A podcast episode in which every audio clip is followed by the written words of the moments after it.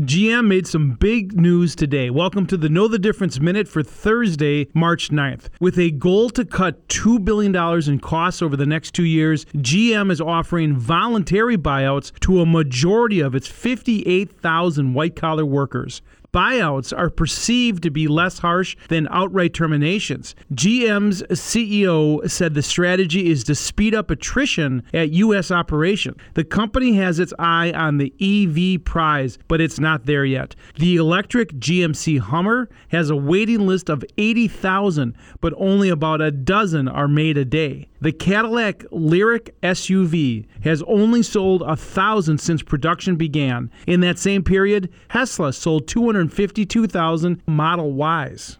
In fact, GM has lost EV market share in the last year, even with the Chevy Bolt posting record sales. I'm Dave Spano from Annex Wealth Management, and that's your Know the Difference Minute.